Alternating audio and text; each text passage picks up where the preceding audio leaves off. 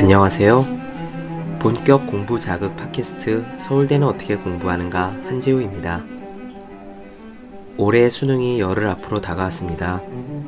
저는 수능을 본 지 10년이 훌쩍 지났지만 지금도 11월이 되어 아침 창문을 열었을 때 낯선 찬 공기가 쏟아지면 모를 불안감이 듭니다.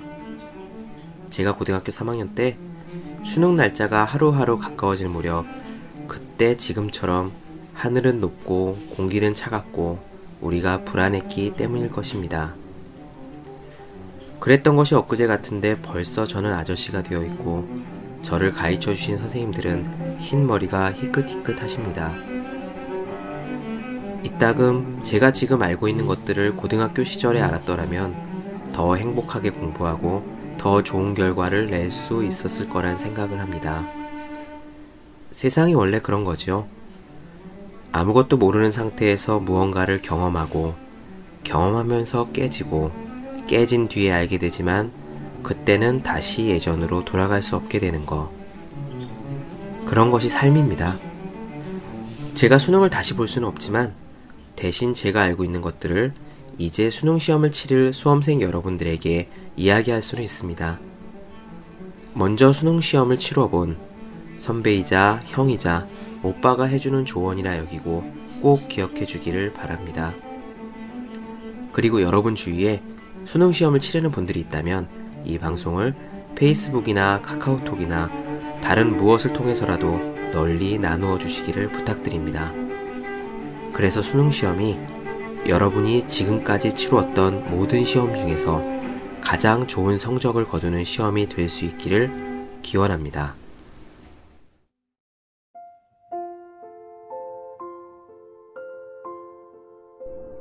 수능 전날 수험생이 하지 말아야 할 7가지 일들.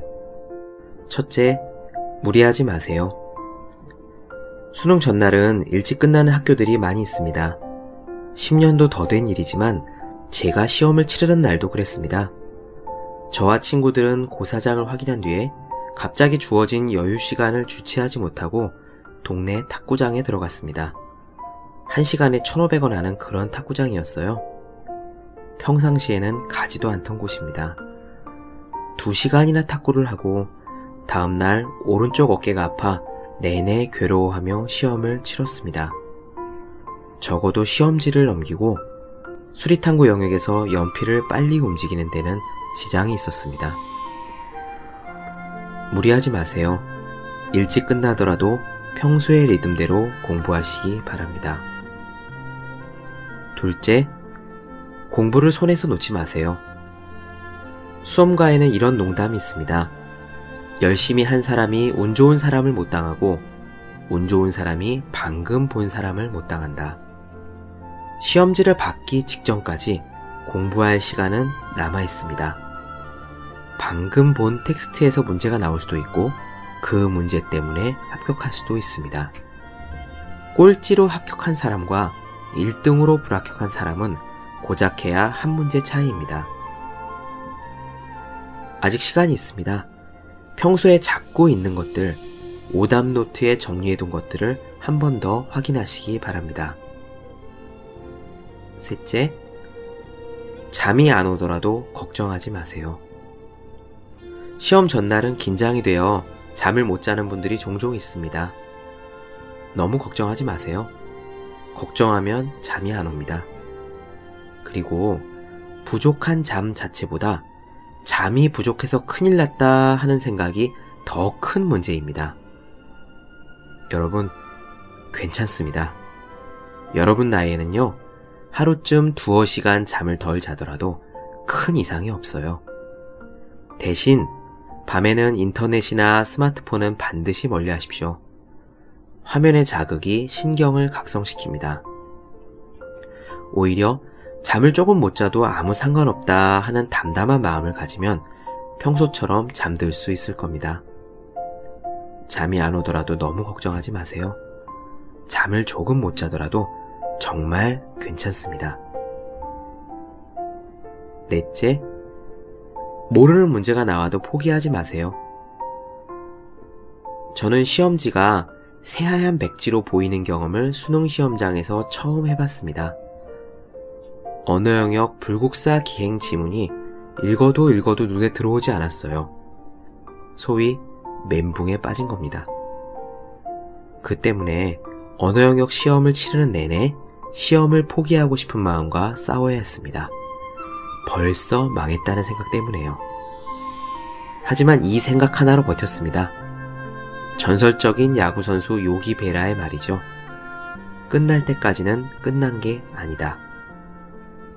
결국 언어 영역은 많이 틀렸지만 그 한 과목을 제외한 나머지를 잘 보았기 때문에 원하는 대학에 무사히 합격할 수 있었습니다.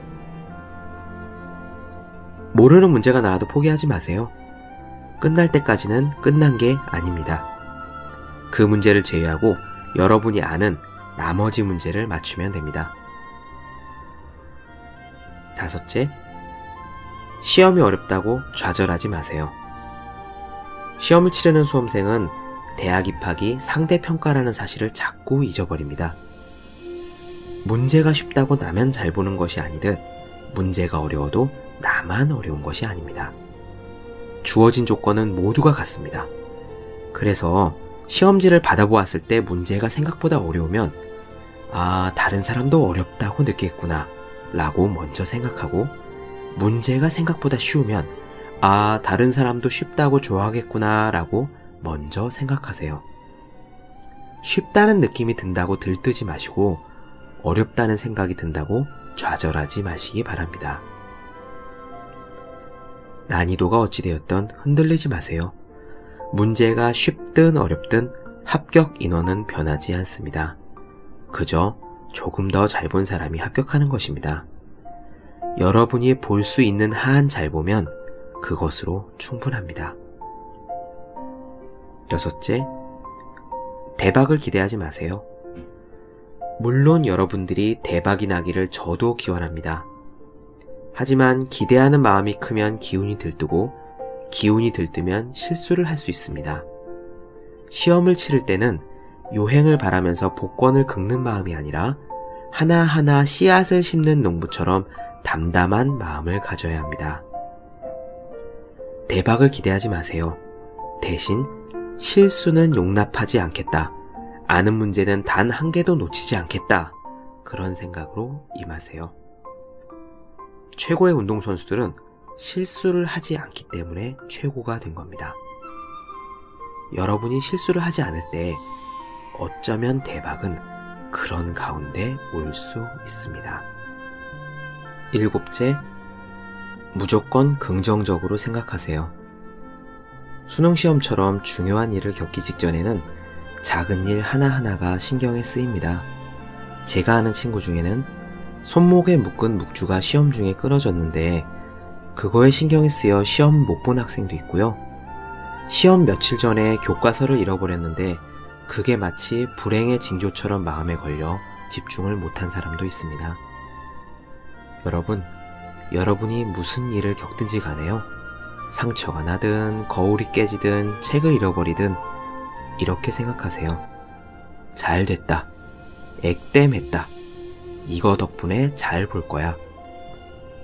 하버드대 심리학과 손 아처 교수는 긍정적인 심리 상태일 때 우리 뇌의 인지 능력이 무려 31%나 향상된다고 했습니다. 시험 직전 여러분이 겪는 모든 일들을 행운의 징조라고 받아들이시기 바랍니다. 제가 수능 시험을 치른 지도 벌써 10년이 훌쩍 지났습니다. 시험을 치렀던 그날 저녁이 생각납니다. 텔레비전 앞에 앉아 밥을 먹으면서 뉴스를 보고 있었죠. 수능 시험 풍경을 전하면서 기자가 이런 멘트를 했습니다. 굳게 닫힌 교실문 안에서 전국의 수험생들은 자신과의 마지막 싸움을 시작했습니다. 그 순간 갑자기 눈물이 왈칵 쏟아졌습니다. 짧지 않은 시간 꾹 참아온 무언가가 밖으로 나왔나 봅니다. 초등학교, 중학교, 고등학교 12년간 학교 공부를 해서 이 시험 하나를 치르러 왔구나. 제가 그런 생각을 했던 것 같아요. 지금 되돌아보면 수능 시험은 절대로 끝이 아니고 끝의 시작도 아니며 기껏해야 시작의 끝일 뿐입니다. 하지만 그 순간 진심으로 최선을 다했다는 기억은 살아가는 내내 소중한 자산이자 힘이 되었습니다. 조금만 더 최선을 다하시길 바랍니다. 여러분 모두 아쉬움 없이 모든 것을 쏟아내는 시험이 되기를 두 손 모아 기원합니다. 본격 공부 자극 팟캐스트 서울대는 어떻게 공부하는가 한재우가 드렸습니다.